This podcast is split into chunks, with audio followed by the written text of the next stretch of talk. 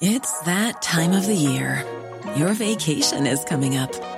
You can already hear the beach waves, feel the warm breeze, relax, and think about work. You really, really want it all to work out while you're away. Monday.com gives you and the team that peace of mind. When all work is on one platform and everyone's in sync, things just flow wherever you are. Tap the banner to go to Monday.com.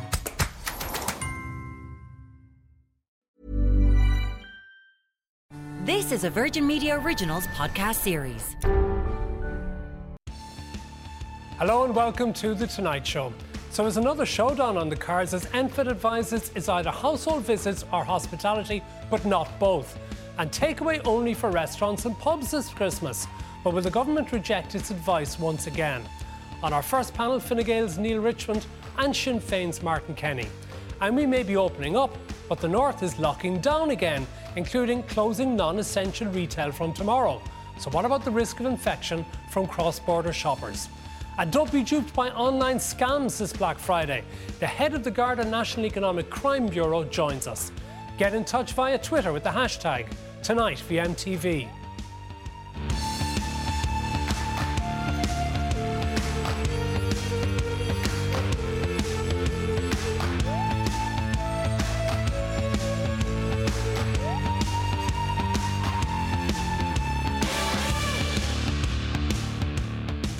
Well, we're joined first by political correspondent with Virgin Media News, Gavan Reilly. Gavan, the government has been, I suppose, softening us up with lots of hints in recent days as to what changes it wants to level five restrictions. But predictably enough, NPHET is not on the same page. What are the big differences between them? It's almost interesting that you call them hints because really the impression you get is that the government had already made its mind up what it was going to propose and it didn't really matter how NPHET stood on this. And actually, this is a, fine point which wasn't really observed about a month ago. When NPHET introduced level 5, NPHET said what we want is for the R number to be below 0.5 and there's only be 100 cases per day. The government never accepted that definition. The government said once the number in hospitals is going down and once the, uh, the daily numbers are generally falling and R is below 1, then we're perfectly happy. And that's exactly what's happening. So, what NPHET is suggesting, uh, as you've outlined in the introduction, is that it can either be a case of you allow people to socialise through hospitality or you allow people to socialise in their own homes. But they believe the situation is too volatile and too delicate to allow people to do both. They reckon it has to be an either or. For that reason, they don't believe that there should be any kind of hospitality settings permitted at all. You should only have takeaway restaurants, takeaway pubs, and that if people are, are socialising, they should do it at home, which is, of course, where you would expect most people to be at Christmas. The government fundamentally disagreeing. We're likely to see hospitality coming back in some shape or form in a couple of weeks' time. Still to be decided as of this evening whether that will entail entirely outdoor dining the way that it did before lockdown or whether there will be some scope for indoor. But on top of that, the government also proposing that around the festive period, you'll be allowed to have visitors from three other households into your home, subject to a maximum of six visitors. Okay, well, we will get to our guests here on the panel a little bit about their views in relation uh, to all of this. But is there a feeling that the government didn't expect, though, that there would be 335 new cases of this illness the day before they'd be making their announcement? It probably didn't hope that it would be quite so large because it had seen a couple of figures before there was this recent rise again, where you're looking at maybe somewhere in the 200s per day. So definitely it's not where the government would want it to be. But again, the government's main metrics were numbers in hospitals falling, and they have come down quite dramatically again in the last couple of days, and the R number staying below one. So as far as that's concerned, the government is happy, and as far as they're concerned, then therefore it doesn't necessarily really matter exactly how many cases there are. Though of course that does raise the issue that if the more socialising you allow, then the more risk there is of the virus taking off again. And this is why, in particular, it's interesting that the government is talking about allowing two weeks of household visits or some something around two weeks of household visits, because the more that you do that, then of course the more opportunities there are for people to meet each other and then for the virus to take off. And there isn't really, or no one has ever found this kind of Goldilocks level where you have a certain amount of restrictions and a certain amount of liberties, and you're able to balance the amount of the virus. It always goes one way or the other. But then what about travel? Travel within the 26 counties and travel over the border? Well, certainly travel over the border is one thing about which there's been a lot said in the last 24 hours. What Leo Varadkar told the Fine Gael Parliamentary Party last night is that there may be travel advice against crossing uh, the border when it comes to the festive period itself. That doesn't apply for the next three weeks at least, because even after level three, when we come back into that next week, you'll still be discouraged from leaving your county anyway. So the idea of crossing the border wouldn't apply in that instance. Leo Varadkar did say today there, of course, would not be a travel ban, but the idea of an advisory is still being left open, and people are talking about ruling out bans, but advisories not so much. As regards the timing of when all of this will kick in, that is the one thing we don't know, and it's one thing that we're not likely to hear tomorrow. We know that there's going to be uh, news about retail tomorrow. We know hospitality will be sorted out one way or another tomorrow. The one thing. So that what about sporting activities such as golf, for example? Uh, there are a lot of people who went to Clifden would, would like to know what's going on there. That all looks like it's going to be coming back next week, but spectators are still going to be off the radar. So even though you'll have a certain amount of people allowed to go about their lives, there'll be nobody at the All Ireland semi finals and finals. Uh, around the festive visiting period, that's a very interesting one because Leo Varadkar did say today on the Dáil record that there isn't going to be any guidance on that likely tomorrow. That he says, even though it's now four weeks to Christmas, it's just too early to know exactly what the epidemiological situation is like. You might only have advice potentially in two weeks, 10 days, one week before Christmas as regards when people will be allowed to travel across. We're going to be getting back to that issue in a few moments, but briefly, I do want to ask you about something else that very much involves Leo Varadkar today. Mm. Because although Helen McEntee, the Justice Minister, was taking questions about the circumstances of the appointment of Seamus Woulfe to the Supreme Court, certainly his role in advising her became very much, wasn't it, a topic of discussion? Yeah, very much so. And, he was again brought into the whole conversation several times. We had Helen McEntee in the Dáil for two hours this afternoon, which is about the same length of time that Leo Varadkar spent before TDs around a fortnight ago when he was answering questions over the leak to the NAGP. One of Helen McEntee's consistent lines was that she had had an informal conversation with the now Taoiseach, previous Taoiseach, just after they'd taken over, where he suggested, oh, Seamus Woulfe came through that job process and he would make a good judge. Helen McEntee says she took it on board. She didn't just take Leo Varadkar's instruction, but nonetheless, as it happens, a suggestion that Leo Varadkar made also happens to be the final decision. And that's where the story is now going. Helen McEntee did come in, she did give her statement, she did answer all the questions that people have. The problem is that the answers aren't really what the opposition was wanting to hear. Thank you very much, Gavan. Well, we're joined now by Fine Gael's Neale Richmond and also by Sinn Féin's Martin Kenny. So, Neale, has the government had enough of nervous NPHET telling it what to do? Well, I think the government throughout this process has said NPHET's there to provide good public health advice, and then the government reacts depending on what needs to be done. We're reacts? Haven't you preempted it? Hasn't this government effectively spent the last week softening us all up for what is going to happen and almost forcing NPHET into this position of being seen today in offering its advice as being in opposition? No, NPHET will always give their advice. And throughout this period, the government has listened to their advice and made the decision depending on what's best overall. NPHET's there to advise on public health. That's its job. The government is digesting that advice, looking at all the indicators. I have to remind that Ireland now has the lowest seven day rolling rate of infection for anyone across the EU. We've even come down below Finland. And government will make a decision, I presume, tonight, discuss it further tomorrow, and then announce it to give people time. But NPHET is saying down. you do one thing or the other. You either allow people to have hospitality in their homes or you allow the pubs and restaurants to open, but you can't have both. Well, that's their opinion, and the government will take that opinion and advice and make what they believe is the best decision for the whole of the country, bearing in mind all factors. Remember, remember early October, the last time we had a situation like this, and NPHET made recommendations. The government not only rejected the recommendations, but your party leader, Taoiseach Leo Varadkar, eviscerated them in their absence on national television. And two weeks later, you had to go back and do exactly what NPHET had wanted two weeks earlier. I also remember sitting in the studio countless times with you through the summer months where I was told on one hand that we're doing everything that NPHET says and we shouldn't be, on other hands that we're falling into the hands of the lobbyists. Ultimately, the government makes a very difficult decision here, balancing all advice and factors into account, bearing in mind the very tough six weeks we've been through, the massive sacrifices made by everyone, and let's see what we can get through because we can't simply stay in perpetual stage five. Martin, what side is Sinn Féin on? The government side or NPHET no, I don't think there's I don't think there's sides to be taken here. We're on the side of defeating the virus. I think everybody's on that side in fairness, and that's where we where we need to be.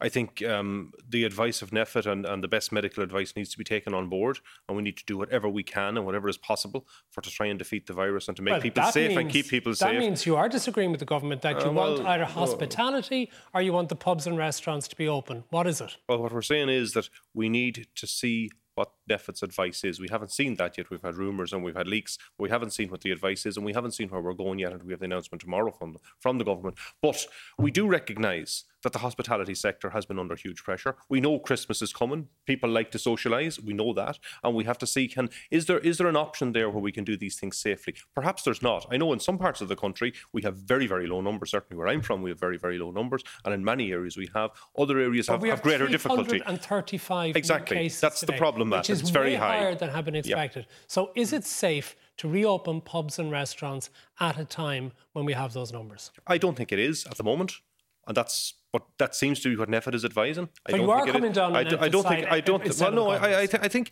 I think it's it's it's rolling. It's moving. You know, it's it's it's today. It's here.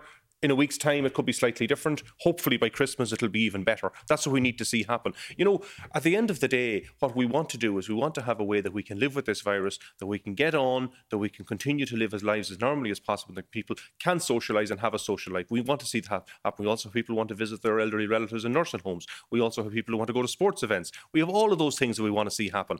And of course, we want to see our shops and our restaurants and, and, and some kind of commerce happen, particularly coming up on Christmas, which is their busy time of year. But to do that, we have to do it safely and we also have to observe the advice the medical advice that's given. You give the example earlier, uh, Matt, that you know there was advice given to government to go to level five. Government didn't take it, and two weeks later they ended up doing that. So you know that's in the back of everybody's mind too. And even those who are in business and who are dependent on making a living out there in the commercial world recognise that they have to keep their community safe as well. They too have elderly relatives. They too have elderly parents that they have to make sure doesn't get this virus. So it's in everyone's interest that we do the right thing and that we all work together to do that. We disagree with government on many things. But when it comes to keeping people safe, I hope we can all agree to work together to But do Neale that. Richmond, we had Mike Ryan of the World Health Organization saying today that household transmission is a major factor in the spread of the disease. Particularly worried about what might happen around Christmas time when households gather. And here we are. We were hearing from Gavan. You're thinking of allowing it for two weeks to go on and up to four families per household. Surely isn't that a recipe for disaster? Well, not necessarily, because as we've learned from, we're in a very different place than we were in March and April. And I think you've, you've focused on today's case numbers, and there's been a, a very fulsome debate that it shouldn't solely just be about one day's case numbers. And people live in dread sometimes of that 545 push notification. It's also about the rolling day seven average, as Martin said. It's also the fact that there's actually one less person in ICU now, still only around the 30 mark. There's less people in hospital. The transmission is moving along of course, if people are going to mixing houses, uh, let's be frank, at Christmas time, people will want to visit. But we have to make sure that if we are going to allow that, that we do it with very strict guidelines and also there is enforcement. And we saw the new fines that were brought in for people who are going beyond that. Popping in to drop over a Christmas present is very different than having a house party for 60 people. Do you think are NPHET looking at the right things? Because they told us that if we went into level five, we would have numbers down to about 50 to 100 new cases a day. We're at 335, which suggests they got that wrong, and now they want to extend the restrictions. But are they also perhaps looking at the wrong thing, not looking at the numbers in hospital and in ICUs by comparison with six months ago, and focusing on the overall figures, which don't necessarily need to be the case? Well, this is where it comes in. This is the government's role. This is the minister's role. NPHET give very clear, very important public health advice. That's their job, and they do an excellent job. Government has the far more difficult. Is it always thing. an excellent job when, when you just saw those figures I've just quoted to you are way ahead of what they said would be the case if we had the six week lockdown? I think the work that NPHET have done over the last few months, for the likes of the chief medical officer, the acting chief medical officer, the deputy chief medical officers, and all those people has been a testament to their professionalism. And I don't think anyone ever questions that. You mightn't like their advice, but you don't question their bona fides and their work. It is now the government's job to distill that, to take in the whole balance, as you mentioned, moving over the factors. And look at what can be achieved, cognizant of what we've gone through for the last few weeks. Martin? Yeah, I- I think one of the things that people are missing here is compared to the last time around, you know, the age profile of the people that are carrying the infection is much, much lower, and therefore there's much fewer people ending up in hospital. And also, I think the medication that's available and the treatment that's available for people when they do go into hospital has improved dramatically because the medical profession have realised, not just from the experience in Ireland but internationally as well, as to how to deal with this virus. So, you know, it has improved as you would expect it to improve Well, under I- those circumstances. I've just been handed a piece. Independent.ie is reporting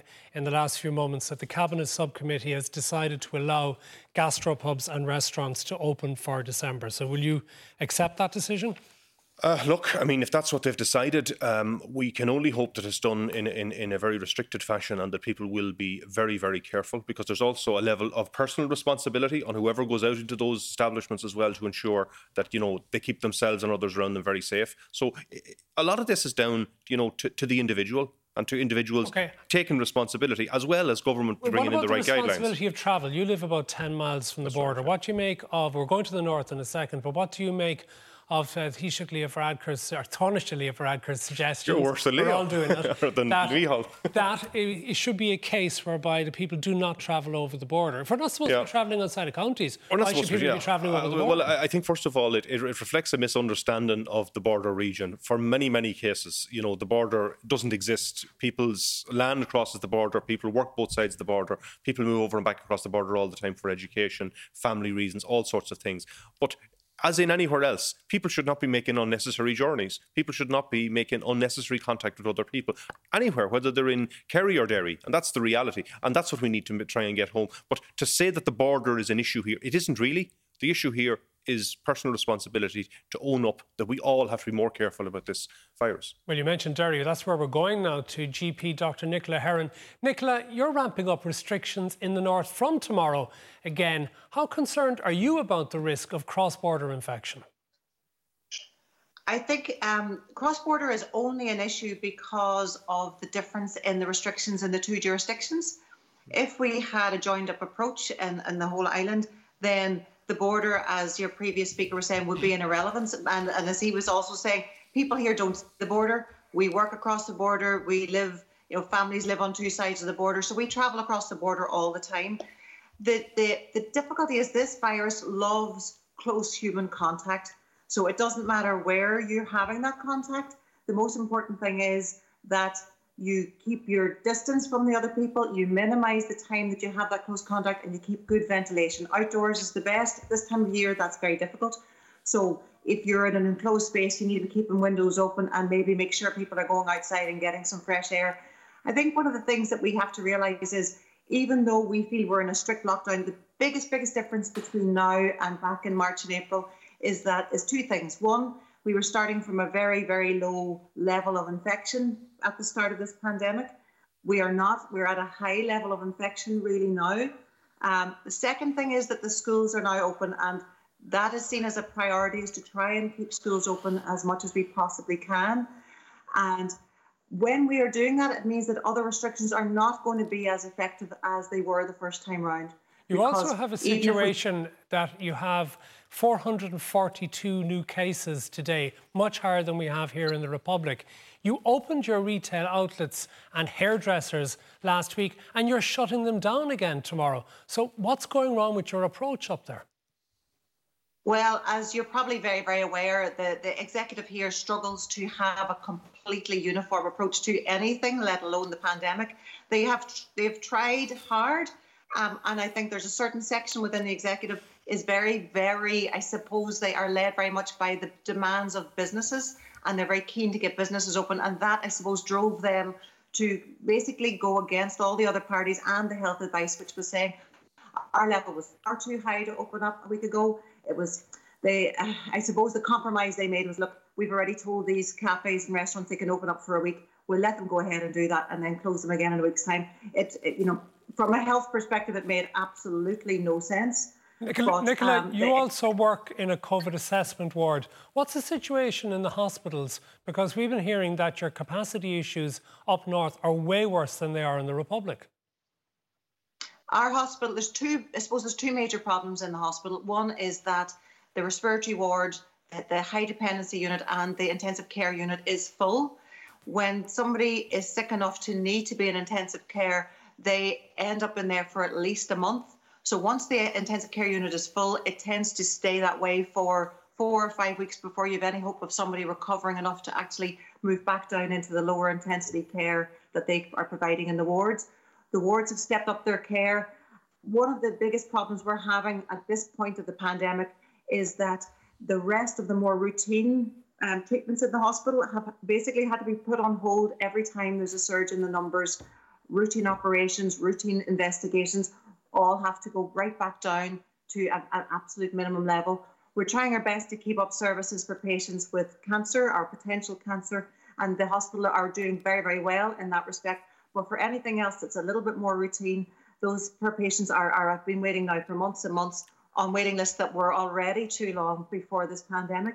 And that's one, going to be one of our biggest challenges post pandemic is going to be to try and undo those huge waiting lists that have developed during this time. Obviously, at the minute, the priority is patients who are ill with COVID. which is why it is absolutely vital that we get these numbers down Okay. because W- not one final thing, Nicola. Sorry, one final thing to you. Given that you say that there are two different approaches on each side of the border, what do you make of what we've decided to do down here, apparently, in that we will let households be open to families and other friends over Christmas at the same time as leaving our restaurants and gastropubs open as well? What do you think of that decision? I, I know that it's for a government, what they're trying to do is balance the risks and the benefits. What is very, very clear is when you open things up, the numbers of the virus increase. And I, I would be concerned that we are nearly, we are deliberately doing something that is going to fill hospital beds with very ill patients. This is a nasty virus. This is it's also an illness that is a very lonely illness because when somebody's in hospital with COVID, they can't have any visitors. Their families are isolated from them. It's a very, very difficult illness to be in hospital with compared to Yes. what people's normal experience of being in hospital. So I think when you open up society, the numbers increase. People have to be really, really careful. We have probably not learnt enough about adapting our behaviour when we're allowed to go back out and be in restaurants and be in pubs and be out and about. We need to work much harder Okay. at keeping our distance, keeping regulation good. Thank you very much, Dr. Nicola Heron. What about that point, Neale Richmond, about the different approaches both sides of the border? Because we had one ridiculous situation today where a tour operator in Derry was going to send a bus down to the Dundrum shopping centre to do a bit of shopping because shopping wouldn't be available north of the border. Yeah, it was an absolutely fantastical suggestion that lasted a whole two hours, and it was certainly something that put absolute panic in. Obviously, Dundrum is in my constituency. People are going like, "Well, we're not going to the shopping centre if you've twenty five people coming down in a bus." It's completely ludicrous. It goes against all the advice and it goes against all the regulations. Thankfully, the tour has been cancelled and the post has been taken down. But it's it just showed that there is, unfortunately, some people out there who still don't get the seriousness. The guidelines are very clear. You should not be crossing a county at level five or level three unless it's for essential board. And is family visits going to be regarded then as essential in that two week period around Christmas? Is that the plan? Well, that's the hope. Let's be fair. That's the hope when we get into the Christmas period, and it has to be realistic that we can allow that that, that we're in a position. Again, I don't know what's going to be announced tomorrow, regardless what the independent are reporting. But there has been a discussion that there'll be announcements for tomorrow, and then clarifications for the exact Christmas period, which I think is. And what fair. about people flying into the country, be it Dublin, Cork, Shannon, or Knock? Well, the travel guidance is quite clear. Ireland, thankfully, is now an amber destination, but there's very few other amber destinations. If you're coming in from another jurisdiction that's classed as red, therefore outside the EU, um, then you do have to quarantine for 14 days. I want to ask you briefly about the other big debate today that there was in the Dáil about Seamus Woulfe's appointment as the Supreme Court Justice. This, of course, has all come about because of the fact that he won't step down as a result of the Oireachtas golf scandal, which does raise the question is that why is it suddenly an issue about his appointment so if it wasn't an issue at the time? Well, the issue of his about his appointment has, I suppose, been illuminated by what happened uh, in regard to his his attendance at the golf dinner in Clifden and all of that. But there is a real issue about his appointment when we see what happened today, particularly when we see the minister Helen McEntee saying that the only place she sought advice and got advice was from Leo Varadkar, the Fine Gael leader, who said that he would make a good judge. And then she went on. Is he not entitled to say that, to offer that well, I mean, if if if he is the leader of the party, he is the former Taoiseach, he is the Taoiseach, he is the person who is probably going to appoint, uh, if she hadn't already appointed Helen McEntee as being the Minister for Justice, that remark would be termed more as an instruction than a, the, than a than a comment. You know, let's make him the judge, and that's clearly what happened. This was a Fine Gael appointment that the Taoiseach wasn't even informed about, and you know, at the end of the day, what we see here is uh, a, a situation where there was a hand in glove type arrangement put in place for somebody who was moving out of the Attorney General's for to make space for a Fianna Fáil person to come in, and they were given a plum position Okay. in the Supreme Neale, Court. how can anybody plausibly deny that? Well, I don't think Paul Gallagher would accept he's a Fianna Fáil person. I think that's the sort of looseness of language that we're going into here. And all of a sudden, a conversation and a remark has been classified as an instruction. Fine Gael don't do instructions. Other parties might, but we don't. And we You're have a not doing situation. that in a wink. If you have a young No, no, minister think this is who has just been in the job three weeks, who's told by her party leader that he'd make a good judge, would that not be interpreted as appoint him, give him the gig. No, and I think questioning the age of the minister, who's been one of the most competent ministers in government, both in this department and particularly uh, as Minister for European Affairs, Neale, is unfair. Not... This, no, that's what Matt said, Matt. I'm not. No, sorry. I think you're misinterpreting no, what I said. the point is, the minister made a decision on her own bat, and I think there's been a lot of slurs. And the debate today was actually quite unseemly. Now, not by you, Martin. In fairness, your comments were all board, but there was a number of deputies who went way beyond the purview of what we should have been debating today. And I think it was an absolute political stunt, and it's been exposed as such at the matter stage. It was. It is a political appointment. A political appointment was made by Fine Gael to the put, grandstanding that certain deputies engaged in today, as I said, not yourself, Martin, Look, but there was some absolute grandstanding, and you heard the Ceann Comhairle having to intervene repeatedly. Very this little, was very little. Repeatedly, I think he don't have to intervene twice. No, actually, was most days he intervenes times. a dozen times on most debates. He intervened, I think, twice. The reality is, you pulled a fast one. You no, put him in there, and Fianna Fáil gave you the buy ball because their appointee was coming into the Attorney General's office, and that's another issue that needs to be done. In fact, I'm going to bring forward legislation that no Attorney General can go into the go into any of the courts until they have a two-year break. They need to be at least two years out of that job before they can be appointed. That would be at least some advancement to ensure that we don't have this nod and wink sort of situation that when our guy is finished, we'll put him onto the courts. That is not fair. Is not appropriate. There were we now know today as well. The other thing we learned was that there were not four people in for this job. There were actually six. Uh, so there were five Martin, sitting judges who had long-standing. There were five sitting judges who had experience, and, indeed, and the attorney, former there, attorney so general who had no experience here, was appointed over the head of them. Okay, we have to leave it there. We need to take a break. Thank you to Sinn Féin's Martin Kenny. Neil Richmond is staying with us because after the break has a lack of clarity from government left many sectors in limbo and with no option but to keep their doors closed this Christmas.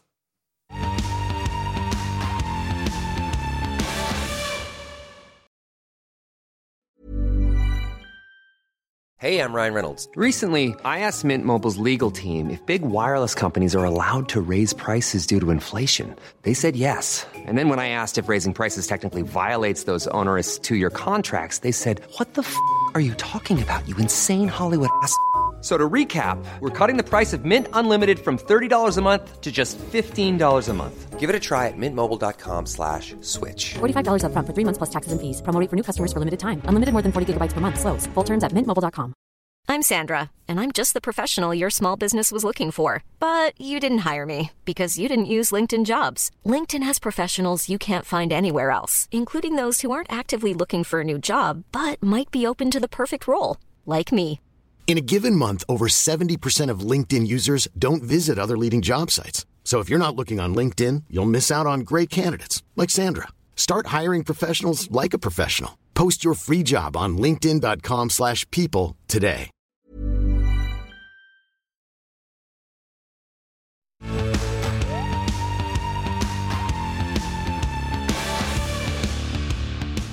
Welcome back. Well, Fine Neale Richmond is still with us, and we're joined by Jean McCabe, Deputy Chair of Retail Excellence and owner of Willow.ie, and also via Skype by Gaz Smith, owner and head chef of Michael's Restaurant and Little Mike's in Mount Merrion in Dublin. So, Gaz, is it good news for you tonight, the reports that are coming out that the government has decided, despite the advice of NPHET, to allow gastropubs and restaurants to open in December? It's great news for the trade for sure. Um, I'm sure that many people feel a great sense of relief, so that's fantastic. We ourselves have already taken the decision not to open for indoor dining um, for December. Um, we were keen to open, the team were keen, the customers were keen. We could have opened very safely and securely and calmly with real structure. Um, but due to the lack of government transparency, even right now, we still don't know the full situation on what is basically Friday, expecting to open on Tuesday. After three or four times of going through the angst of the mismanaged communications, no lessons were learned on how hospitality works. It cannot be turned on and off at the flick of a switch. Why not? Um, Explain to us what the issues are that wouldn't allow you to open up that quickly. There is a whole um, the supply chains, getting staff back. Um, the growers must grow for us. You know, they, it it can't be done properly without the without the correct notice. Um, and we just couldn't place faith in getting information on the new guidelines from the state in a respectful fashion. And for us personally, during lockdown, we had uh, changed up things so that we had a few eggs in a few baskets in the lead up to, up to Christmas, um, so that we weren't we weren't trying to grab at one um, dangling carrot. Um, we decided to focus on the current operations of click and collect in the farmers market and the street food.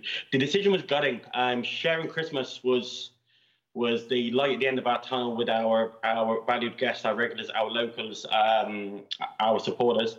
Uh, but we simply couldn't try to plan or commit to open with the guidelines that we still don't know, and we we could still be we we could be we could be reopening on Tuesday. We still don't know. We've just been told that we we will be opening at some stage, but we've been we've we've been hearing it now for the last three or four weeks.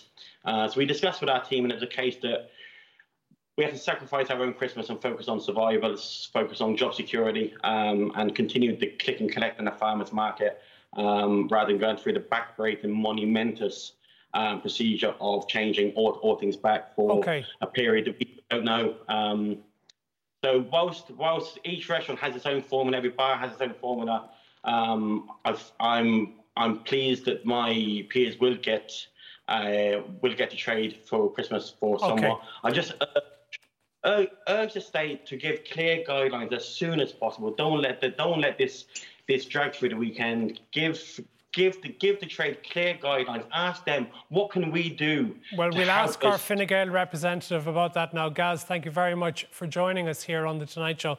So, what about that, Neale? That it isn't possible to just decide open up again next Tuesday. That businesses need for getting supplies of food, for getting their staff organised, they need more instructions to what's happening. Well, the government said quite clearly that we're entering into this period, and today or tomorrow, Friday, the announcement we made looking towards Tuesday next week. That was always the case that there would be an announcement on Friday. We weren't going to make an announcement. Sorry, there was supposed to be a four week review last week. Four week review, but we're going into the period that this was always the date where announcement made. You can't simply say that we plan to reopen in three weeks' time and announce the reopening and then all of a sudden things change. You know, we had to concede. The NPHET had to fade into a government. Government had to see all the all the various statistics that we discussed about, and we'll hopefully be in a situation there'll be a clear announcement with guidelines tomorrow, and many restaurants and gastropubs will be able to open. I pay credit to Gaz for the work he's done in Michael's in terms of diversity. Perhaps this won't work for him, but it might work for many others. Okay, Jean, what's the position of retail excellence to what is being proposed in relation to the likes of the pubs and gastro restaurants and gastropubs? Well, it's definitely most welcome to hear the news that, that, that they're going to be opening at whatever date that will be. We'll have to wait and see. But we had been lobbying government to open the cafes and restaurants as part of our um, remit because we believe the customer experience of going to your local town, doing your shopping, that that elderly customer needs the respite to be able to grab a cup of coffee and to be able to take time out. Um, so it's a relief to see that that's going to happen because that'll just enhance the whole customer experience for people out and about shopping in their localities. Is that not likely to be more dangerous so to the spread of the illness? What you're describing there, if people go to shops and then go to a restaurant or go to a cafe and then go back to another shop, that that could be a sort of a super spreader event. Well, the average dwell time in a cafe is only about 20 minutes. So you're mitigating the risk when it is that quick stop and respite. But the, the industry has proven before, retail, for example, has proven to be really safe. Less than 1% of cases have traced back to retail. As an industry, we've done everything that we've been asked to do, and we've provided a very safe environment. And I'm 100% confident that the retail industry will be able to ensure that a safe environment continues through the Christmas period, and we are well capable and well positioned to, to maintain that. Okay, will you need longer opening hours and whatever as well to make sure that you can have safe numbers in stores to cater for what may be a pent up demand? Yes, and we do expect a pent up demand. We expect customers to be very mindful of where they're shopping, that they're shopping local, that they're shopping Irish, and they're thinking twice about every euro that they spend, that it does have an impact, especially on a small business, even just like myself. Um, and I will see, you will see that a lot of retailers will open on later hours to accommodate customers. But is there really a big pent up demand? Because have you not been able to get a good, good shake with the uh, online offerings that you've had that you've developed in recent times? Online is is for a lot of small businesses across the country that have an online offering that are now a multi-channel retailer. They have a bricks and mortar store and an online. Online is probably only fulfilling if they're a new startup, it's probably fulfilling 10% of their general turnover. For an established business online, it's probably generating 40% of their general turnover. So they're still down 60%. So online is very much so a complement to those businesses and helping keep their doors open. But the majority of retail is still done in stores. It's still still done in bricks and mortar. And I think they're really important point to point or to highlight here is that online 70% of our online sales are going outside of ireland at well, the indeed moment. something like black friday tomorrow is that something that you regard as an opportunity or is that just going to be a lot of money leaving the country historically, Black Friday is worth over a billion euro, and a lot of it is spent abroad. But I think the campaigning and the messaging around shopping local and shopping Irish is starting to resonate with customers. I see it myself day in, day out. People are definitely more mindful of where they're spending their money. And I think it's the investment that they're making in their local communities to ensure those stores stay open, especially as you come into January. Um, and I think this Christmas, more than ever, their presence um, needs to be felt in their in their local environments. Yeah, how much is this feeding into the government's thinking, Neale? This realization that Irish retail businesses perhaps are not doing as well online as they could or should be, and that they're going to have to be given the opportunity to do physical face to face sales. Yeah, I think a lot of it it's it's not just about going in, seeing a product and buying it. You do need to consult with experts who are working in the store, who know the product, who might know your size and, and things like that. And certainly one of the big things we've been stressing all week, I think it was my colleague Emer Currie came up with it, is let's think forget Black Friday. Let's think about Green Friday tomorrow. Let's see what local business are online, or if you can make the booking to collect it next week when things get back open. Really invest in your community, really invest in your economy, and I've no doubt lots of people will. Are a lot of Dublin shops so worried that they won't get the traditional uh, movement of people from rural Ireland uh, into Dublin to actually do their Christmas shopping this year because of the travel restrictions? Yeah, that's certainly a concern, particularly for the city centre. So it's not just people coming in from rural Ireland, but coming in from the suburbs into the city centre, people who are working from home, staying at home. And it is a concern, and it's making sure that those businesses continue to have the full access to the supports that the governments have given to businesses and also at local authorities. And also, again, promoting the tools that there are vouchers there for online trading and making sure that people have all those opportunities. What about the situation in rural Ireland shops? You're in Ennis in County Clare with your shop Willow. How have you been able to? Have you been able to capitalise on people not been able to leave County Clare? We're very lucky in Ennis because we have a really unique retail offering. We're known as boutique capital of Ireland. So generally we were a destination town. Um, but I think for the first time ever, rural Ireland and small villages and towns are going to benefit from the the fact that people have to stay local. And I think there's an opportunity for customers to rediscover what's on their doorstep and I think if there's a positive going to come out of COVID at all, I think it's seeing all the small SMEs that have now got online and now have that element to their business that they didn't have before. So what we've done in the last five months with SMEs moving online, we wouldn't have achieved in five years. And if there's a plus going to come out of that is online will actually drive footfall back into town centres when you consider the element of click and collect. So I can use my own business as an example. 50% of our orders are local to us. And of those 50%, half will come in click and collect. So 25% of everything that we sell online people walk through the door, and that's people walking back into a town centre, walking back in town to get their hair done, and popping into Willow to collect their click and collect order. So it's actually a, a really complementary piece to bricks and mortar retail.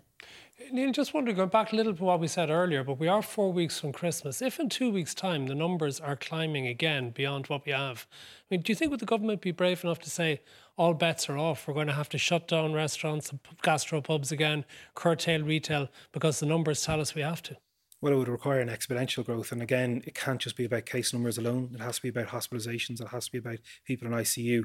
And again, if you look at the rates that Ireland has, we have the lowest figures in Europe. And I think we need to bear that in mind. We need to give this isn't just an economic decision, it's a social decision as well. We need to give that people that chance after six tough weeks. And a final point to Eugene, there are people who worry that if we do open up for December, we'll pay for it with a third lockdown in January or February. Could you and other businesses survive that?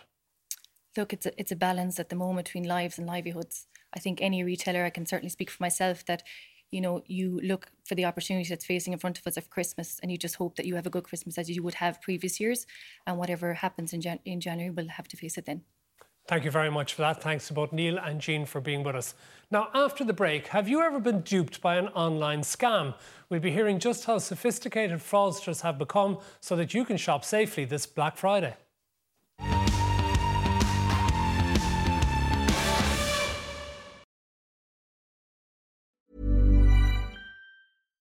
Hi, I'm Daniel, founder of Pretty Litter. Cats and cat owners deserve better than any old fashioned litter. That's why I teamed up with scientists and veterinarians to create Pretty Litter. Its innovative crystal formula has superior odor control and weighs up to 80% less than clay litter. Pretty Litter even monitors health by changing colors to help detect early signs of potential illness. It's the world's smartest kitty litter. Go to prettylitter.com and use code ACAST for 20% off your first order and a free cat toy. Terms and conditions apply. See site for details.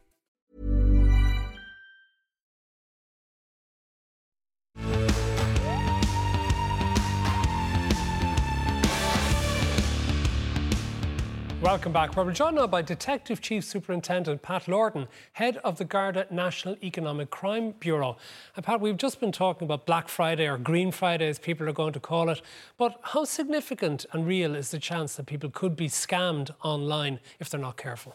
Uh, the chances of being scammed online are quite high every day of the year, but more so coming up to now to Black Friday and into the Christmas period because people are just not taking enough care on what they're buying online and where they're buying it online. In what ways? Can you give me examples? Well, looking at some reports that have come out recently, a lot of people go into websites through links they've got on social media. You need to stop doing that and go in through a search engine. Go in the proper way into the websites. That avoids the risk of being in a cloned website a lot of the time. I think about 60% uh, of ladies in particular go straight in through a link they've got from social media and that's not the best way to go into a, a, a, website. You run a really high risk of being a cloned website or a fraudulent website. And then what about when people are looking for deposits and stuff put down and looking for bank details or credit card details? Yes, uh, a lot of people are of the view that I'm only paying a deposit of 200 or 500 euros and I'll, I'll, surely get the product because I'm not paying for the full amount. But actually, the criminal is quite happy with your deposit. As I said to you a few minutes ago, in the last four days, we've seen people pay a 4,000 euros deposit for a generator, 2,000 euros deposit for a tractor, uh, 200 euros for a jacket, 800 euros for a phone. They won't ever pay the balance because they'll never get their product. And are people perhaps a little bit careless as well about giving up bank details or even giving credit card details and full security numbers over the phone? Yes, what we've seen in the last couple of weeks in particular is you get a phone call from somebody purporting to be from your bank or from revenue or a delivery company, and they ask you for their bank details over the phone. Uh, we're at, at going at linked a lot of the time through media like yourselves, through the Garda Press Office, trying to say to people, please don't give your personal details to anybody. Your bank, revenue, the Gardaí, any of the delivery companies will never ring you for your own bank details. And can it often be the case that they actually pretend to be the bank or the revenue commissioners? Yes, absolutely. I, I looked at a case today just before I came out here, uh, and it was claiming to be that you were due money from revenue, and they were asking you for your bank details, and they were provided.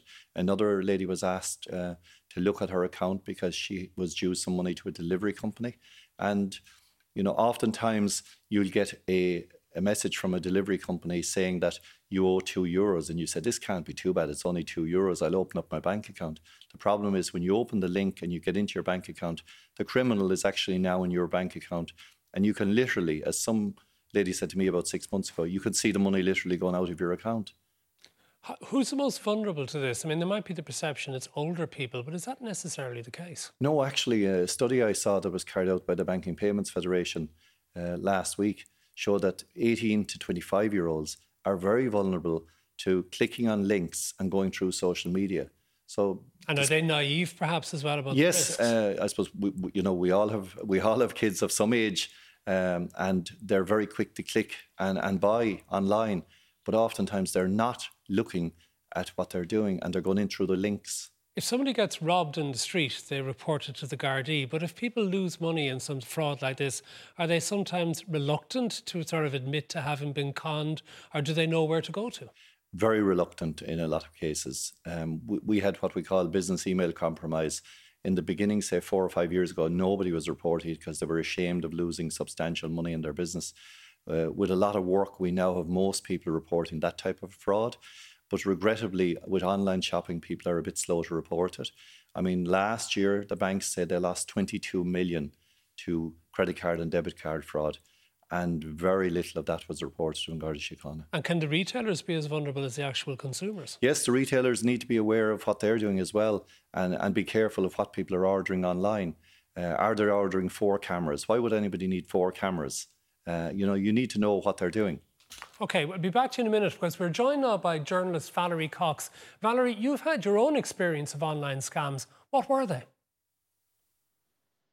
Well, the first thing that happened was I bought something not realizing they were picnic chairs. I didn't realize I was buying them from China. They never turned up. But luckily, I'd actually done the transaction using my PayPal account. So they took it up and they got the money back. Now, there was another interesting episode where I bought a gadget for taking out earwax of all things. And it, it, it turned up, but it was unusable. And the deal there was I was supposed to post it back to America, which was going to cost me about 25 euro. So, you know, when something like that happens, obviously you're not going to send it back. And I think there's a lot of this. A very good friend of mine bought a dog collar for a tiny little Maltese or poodle cross, a beautiful one of these very fancy ones, you know. And it was so big that the collar is now adorning the neck of a lurcher. So there's a lot of problems. Now, having said that, Matt, when lockdown came in, I started buying quite a lot of things online. And one of the things I tried to do was to support companies who'd gone online to try and keep the jobs there. And I mean, it was amazing what you could find. I bought fudge, I bought boxes of fruit, sourdough, fish, goat's cheese, all manner of things. And even at the moment now, I've, I've just bought, um, there's a distillery opened in the wilds of Leitrim in Drumshanbo during lockdown, and then they had to close immediately, and they'd 50 jobs going. So now they're doing hampers of their products and sending them all over the country. Also, people are launching books online, and I've been trying to buy them if I see them, because I think it's very important that we do support people who've gone into this new medium to try and keep jobs open. Does that suggest so you're going to be enthusiastically searching for bargains tomorrow on Black Friday? I am, yes but I'm going to be very organised about it, Matt, because you can't just go in indiscriminately and say, oh, great deal here. You must do your research. And I've been doing mine. I mean, for example, uh, my vacuum cleaner died a few days ago. So I've been checking the prices of vacuum cleaners and I'm going to have another look tomorrow. Now, I think it's very important we do buy local. And I have realised that most of my local shops, you can buy from them online or they've got notices up saying, ring us and we'll source something out and we'll send it to you. So I think the first important thing to do, excuse me, is to buy online locally if you can, and then to buy nationally. Because when we come out of this, we want to come out of this without every uh, company in the country closed. We want to come out in a viable place where people still have jobs, where our small shops are still open. And that's why the local element is so important. Here, here. Now, just to finish, Valerie, the last time you were with us, I think you were talking about cocooning during this pandemic. What are you looking forward yeah. to now in Christmas, particularly with the suggestion that you might be able to see up to three other families in your home at Christmas? Well, Matt, really, it's a mess. Um, the regulations we're going to know tomorrow when the Taoiseach makes his speech tomorrow. But really, what's coming out is quite ridiculous. And particularly, um, the way we're treating older people. I mean, one of the suggestions is that people living in nursing homes should be allowed one visit per week. What are we thinking of? Also, this idea of bring your own plates for Christmas dinner. Put granddad sitting by the open window. And the one sector we have not asked about any of this are our older people. Nobody's turned around and said, what do you want to do? They might not want to go to a relatives for Christmas. They may not want to bring their plate and they may not want to sit by an open window. I mean, this is the generation who have looked after this country since independence, who have brought us arts and politics and everything else, who've reared the generation. And we're turning around and saying, well, you can't actually be trusted to give an opinion or to make choices. And these are the very people who've been through all this and who can make choices, and we don't trust them. Think okay. Valerie Cox, we're out of time, unfortunately. There's lots more I could ask you about that, but we are out of time. Thank you very much for joining us on The Tonight Show. And very briefly, we were watching that. Do your research and don't do things quickly on the net, you believe? Absolutely. Check it out, talk to somebody, you know, use one of your search engines to try and do the background on what you're buying. Thank you very much, Detective Chief Superintendent Pat Lordan. That is all we have time for tonight. I'll be back on radio tomorrow afternoon, and we'll be back here next Tuesday night at 10 o'clock. Thanks very much for watching. Stay safe and have a good night.